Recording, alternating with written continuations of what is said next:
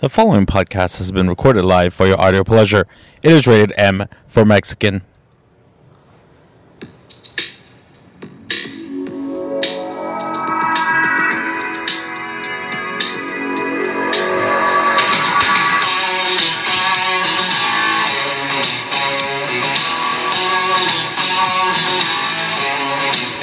Well, hello everyone and welcome to another episode of The Meximan Matters. I am your host with the most, the man with the plan. If he can't do it, no one else can. Mexican.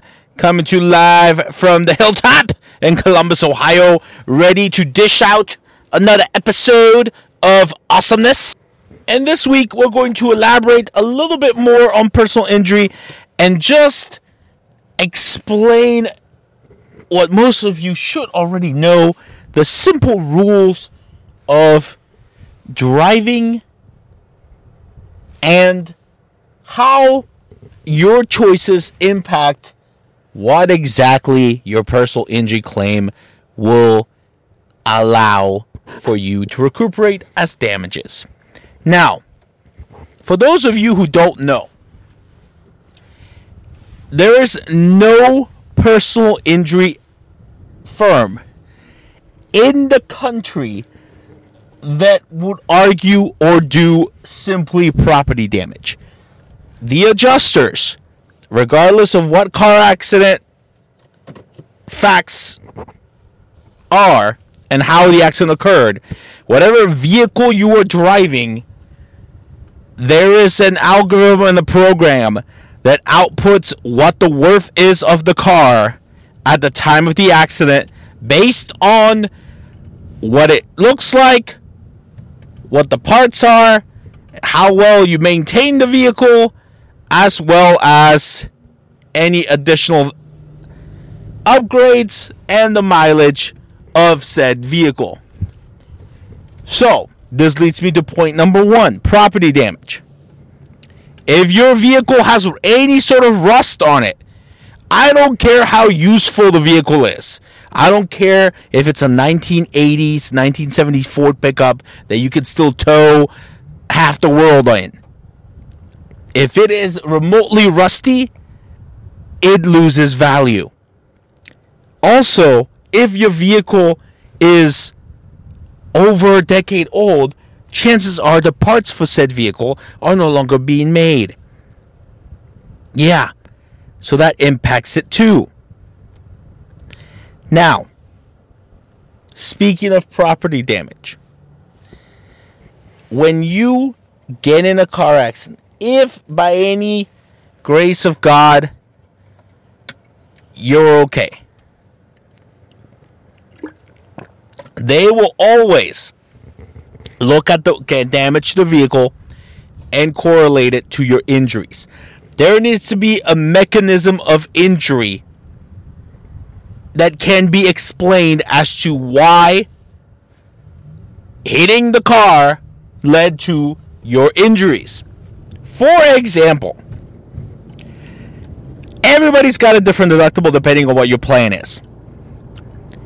If your deductible is $500 or $1,000, doesn't matter.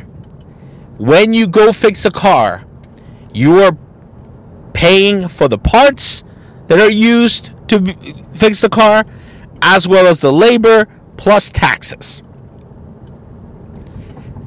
In that situation, like I've had clients who that amount barely surpasses $500. I have one right now. It's $552. That means that once you take out the portion that's attributed to taxes, once you take out the portion that's attributed to the manual labor that it took to fix the car, that means that fixing your vehicle was worth less than $500, which is less than the lowest deductible you could have on any insurance policy, which means that you were victim of a love tap. There is no way in blue hell you can be that hurt. Now, of course, if you call the cops and you speak no English, they will more than likely call you an ambulance because they have no idea what you're saying and the ambulance, the EMS, emergency medical services, they will take you to the hospital, because guess what? They don't get paid unless they transport somebody from the scene of the crime or the scene of the accident to the hospital. Let me reference you. If you have HBO Max, go check out John Oliver last week of John Oliver, and the most recent episode he had this past Sunday, August 1st. He actually covers the EMS system in the U.S. and the issues with it. I'm not going to repeat what he said. You can go do some research. Be a smart kid. Go read up on it. They charge per transport. Back in the day, I didn't know this. See, when I was in a car accident in 2008, I was like, why did these motherfuckers take me to the hospital? Forced me to go. I never paid that bill. Because I'm like, I didn't ask you to take me. Oh, but no. They don't get paid unless they transport someone. So, yeah. They forcibly took me from 315 and 270 to Riverside Methodist Hospital. That charge was about $1,200 bucks, because they will charge you for the mileage. And it's not like they take you to the closest hospital there is there. They will take you to the most convenient hospital, and also the one that they partner with. Another fun fact. But anyways, back to property damage. If your property damage is less than your deductible, you better not be calling anyone for personal injury. You are more than likely fine. If you're not fine, then that means you were not sitting in the car. You were either standing outside the car, half in, half out, moving about the car, aka you're not wearing your seatbelt, and that's what led to your mechanism of injury. Now, speaking of property damage, if the car is totaled, aka it's going to cost more than 80% of its value to fix it, no ifs, buts about it, it will be totaled. You can still choose to keep your car, but then you'll have to get a salvage title. You have that right, for those of you who don't know. You will have to total out your vehicle, but then again, you got to let everybody else know that you're driving a totaled vehicle. Similarly, if you end up getting hit by someone, you should always, again, most people don't know, your insurance, or every single insurance company, has a duty first and foremost to protect their insured. What does that mean? That means that your insurance company, regardless of whether you're at fault or not, will help you fix your car as long as you pay your deductible. If you cannot afford your deductible, you shouldn't be driving. If you don't have a license, or your license is suspended, you shouldn't be driving. Unless you have driving privileges that you got through the court. I've been there. And you better keep track of where you're going so you don't get in trouble. If you can't afford your deductible, then you shouldn't be paying for car insurance, which means you shouldn't have a vehicle. You need to get to work? Take the fucking bus. But also, know that you are on a bus. You are, I don't know, say you take an Uber, or say you carpool. You better make sure that if you're doing these sort of activities, your choices as to the coverages that you have for your vehicle match what you're into. Case in point. If you can barely afford your deductible, maybe you shouldn't have a $1,000 deductible. Even though that may save you your monthly payment, it's easier to pay $500 than it's $1,000 now, isn't it? Also, if you're going to go with liability only, you better be a goddamn good driver, or have a shitty ass car, and not let anybody else drive that vehicle. Some states defer. Here in Ohio, for example, $25,000 and $50,000 as the lowest limits for liability only. But that also means that if you are the one that causes the accident, they're not going to fix your car. They'll fix the other person's car, not your car. They also don't have uninsured motorists. More than likely, there won't be that much medical payments coverage on your vehicle. So that is a shitty way to go, especially if you get hit by somebody who doesn't have insurance. Happens all the time. Do you think I literally say this every week? Give my man Ramo a call. Yes, because it would behoove you. The person you speak to after an accident could be the nicest person in the fucking world. But more than likely, he could be driving his sister's car. He could be driving a brand new car that he just purchased. When you purchase a brand new car, you have a certain amount of time to put it on the policy. Otherwise, you're driving uninsured. It varies. Could be 14 days, could be 30. You should call your car insurance and figure that out. You can't just drive forever. Oh, I forgot. I'll eventually get to it. Yeah, boom. Accident happens. Fuck.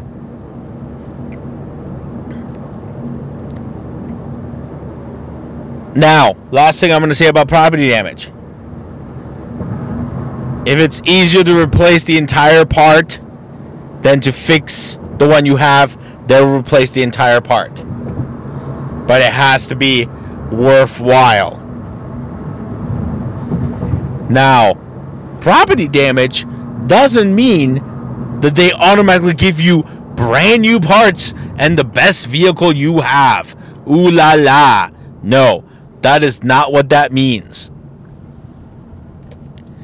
You are only entitled to receive the equivalent of what you had prior to the accident.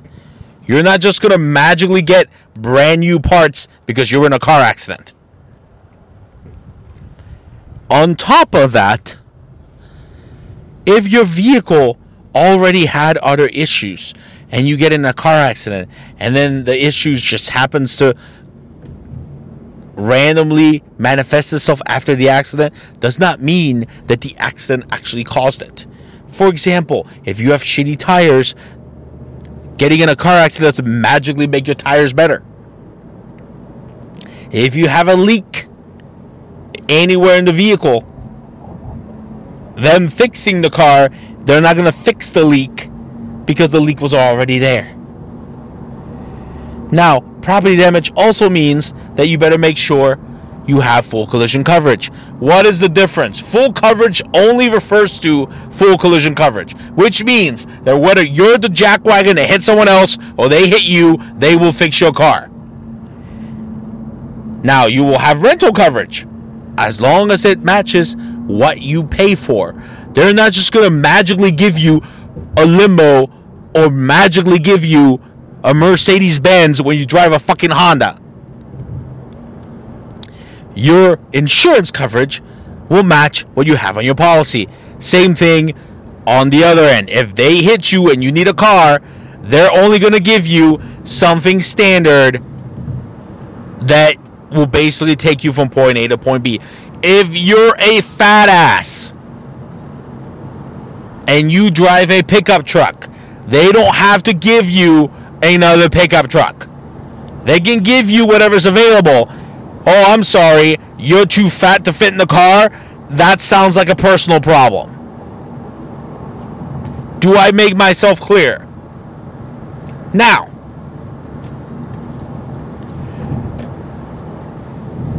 let's move on to getting in your vehicle and getting on the road. If you live in a state that has very shitty winters, and you drive without four-wheel drive and without snow tires, you're more likely to get into accidents. Yes. FYI, exiting your vehicle or getting off the bus and falling on ice, not personal injury. If you ride the bus, and during winter, a lot of people go on and off the bus, and there's an accumulation of water or precipitation and you slip, one, it's open and obvious because it's fucking snowing or raining outside. B, it is not the bus's responsibility because they're not the one creating the water. It is the people bringing it onto the bus. Now, let us move on to actually driving your vehicle. Oh, yes. Speed limits are there for a reason. Now, I'm not saying don't drive fast, because I drive fast all the fucking time. What I'm saying is, when you hit someone, and you literally cause their airbag to the boy, and the officer arrives on the scene, and he says, how fast were you going? And you know the speed limit is 35, but you fucking demolished their vehicle. Don't be an idiot and say, oh, I think I was going 20. Yeah, if you were going 20 miles an hour, A, you would have probably stopped and avoided the impact. B, you would have not caused the airbags to deploy. The officer's not a fucking moron. And if he is, he will write it down.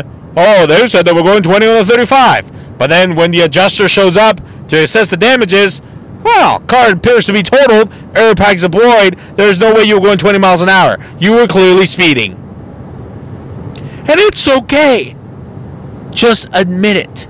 Now, if you get in an accident and you were speeding, you contributed to the impact. Yes. Because the faster you're going, the faster you're going to hit someone. It's called comparative negligence. Even going 5 miles over the speed limit might not get you a ticket, might not get you a fine, and you have to go to court. Oh, but it will definitely get you a percentage of blame when you can't stop in time and there's an accident. Just be mindful of that. Now, let's talk about some basic fundamental rules, traffic laws that you gotta follow, because people don't do these things and it baffles me. But before we get into that, let's remind everybody of our sponsors, of course. My man Raymo. Give American National a call. Use promo code MEXI. Save on your bundling and your umbrella policy. Yes. Bundle. Home, auto, life. Everything I just said. Get it. American National. Proud sponsor of the Mexican Matters podcast. As is Hand & Stone Massage. Hand & Stone Massage. Go anywhere. Use promo code MEXI. Save on your first massage or your membership. There's one in Black Lake, Dublin, Hilliard, New Albany, Polaris. And that's just here in Columbus. Go anywhere in the country, use promo code MEXI, save, and relax. Hand & Stone Massage, proud sponsor of the Mix My Matters podcast. As a Super Studios 253, join now, join Team Super. Have her coach you to be the best version you can be. Join Team Super and just have fun. Super Studios 253, use promo code MEXI and save on your first class. Super Studios 253, a proud sponsor of the Mexican Matters podcast, as is the Green Tender. Go to greentender.com right now, get your coconut milk on, save, use your promo code MEXI, save on your first cleanse. 2, 3, 5 a day, it doesn't matter. MEXI did a 5-a-day cleanse, very useful. Use promo code MEXI and save on your first one. The Green Tender, proud sponsor of the Make It to Matters podcast. Now, moving on to rules, laws, traffic violations that you don't even know are violations because you're too much of a moron to pay attention in driver's ed. Did you know that the proper way to merge, let's say you're in one lane, and the lane to your right is also going the same direction as the lane you're in, but that lane ends. You can still enter that lane, yes. You're supposed to fill up both lanes, and as it comes time to merge, once the sign says merge now, you're supposed to go one, then the other, one, then the other, one, then the other, to avoid traffic and creating extra traffic. Oh no, all over Columbus. People know that that lane ends, so they'll stick to this one, even though it doesn't merge for another mile. Get your asses in the other lane and go all the way down the lane and then merge. Speaking of merging, if you are on an on-ramp and you're about to merge onto the freeway, number one, there's a yield sign always there. Yield means you have to yield to the traffic on the freeway. You can't just assume, oh yeah, he's coming on the slow lane, he's got to let me on. No, he does not. But then again, you Joe Schmo that are in the slow lane, you can't just hit him. Yes, unlike popular belief, you can't just hit people with your cars. Now, if you're on the on-ramp, you're supposed to let them go by if they're not going to let you on. That's why it's called yield. You merge as long as they let you merge. And if you're in the slow lane, most of the time you move over one lane to let the people on. That's how it's supposed to be, yes.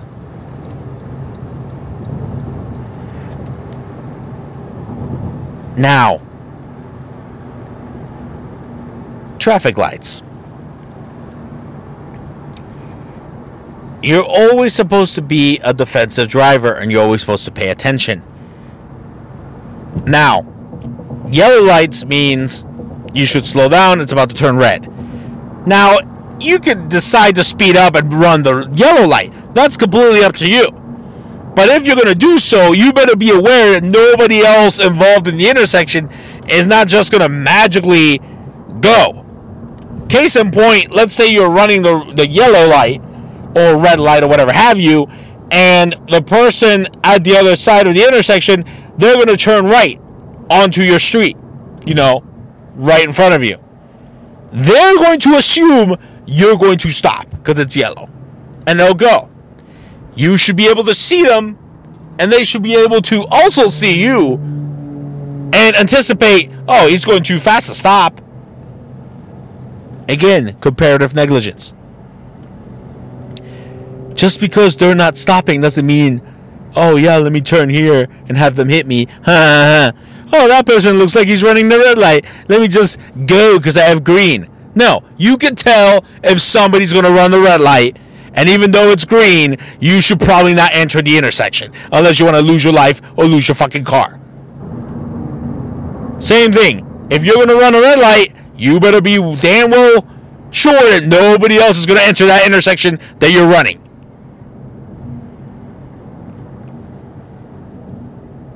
Because regardless of whether it's failure to yield and you're at fault, you're still partially negligent because you entered an intersection where you clearly saw somebody was about to run the red light.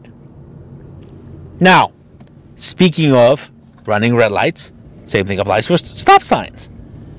Also, if you are on a street that has a middle turn lane, you know those yellow lanes that have 1 hour going one way, 1 hour going the other, that are usually used to turn left, those are not skipping lanes. Those are not, oh yeah, it's an extra lane that I can use to go around someone. No, because if you do and then get hit, you're at fault because you're a moron. Similarly, if you're stuck in traffic and you're about to turn left and you see, you know, eventually your lane opens up for left turn lane, just because you know it opens up doesn't mean you can cross the double yellow and go all the way around. No, you're still supposed to wait until you get to the portion of the road that opens up to that extra lane. You will be found partially responsible. I just had one that happened downtown. Oh, Goodell and High. Sure shit, there's a left turn lane that opens up eventually. Oh yeah, let me just go around traffic and go down the road. You don't know if the car in front of you is going to turn left too. Oh, somebody was parking and accidentally sideswiped the car. Yeah, you're partially at fault. I actually thought it was going to be 50-50. Turns out, I'm so good, it was 70-30.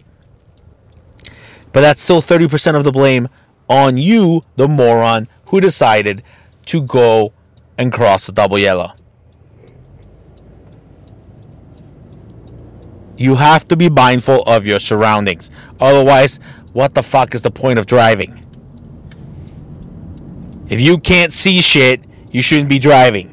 If you can't hear shit, you shouldn't be driving. Pretty standard procedure. A police officer or a fire truck or an ambulance, if the sirens are on, unfortunately, yes, they can do whatever the fuck they want. Now, fire trucks and EMSs, as I've said before, they will honk when entering an intersection. Police officers, hit or miss. They're supposed to honk. But if they have their sirens on and you hit them or they hit you, sovereign immunity. That applies for any vehicle that belongs to the city where you live in or the government. They will make you use any other means before paying anything out. That is just the way it goes. Maybe you should be paying attention if you hear sirens on the fucking road. Now, hopefully, this episode was educational for you schmoes that think that just these things just magically happen. Or that, oh no, I'm immune to any one of these possibilities. No. And if you live in a neighborhood that doesn't have a dotted middle line to separate both sides of traffic, both lanes, and your street allows cars to be parked on the street, you have to be even more careful. Because if there's cars parked on both sides, you cannot fit two vehicles on top of the two parked vehicles. My neighborhood is like that. So yeah, you have to yield. You can't just be driving fast willy-nilly. Anywho, I hope that was educational. That is all we have time for this week. As always, all the episodes are on SoundCloud and iTunes. Rate, review, subscribe to the podcast. Hit us up on social media, Facebook, Twitter, Snapchat, YouTube, you know the deal. And as always, remember people, where there's a Mexican, there's a way. Until next time, be safe out there and drive the way you're supposed to. Until next time.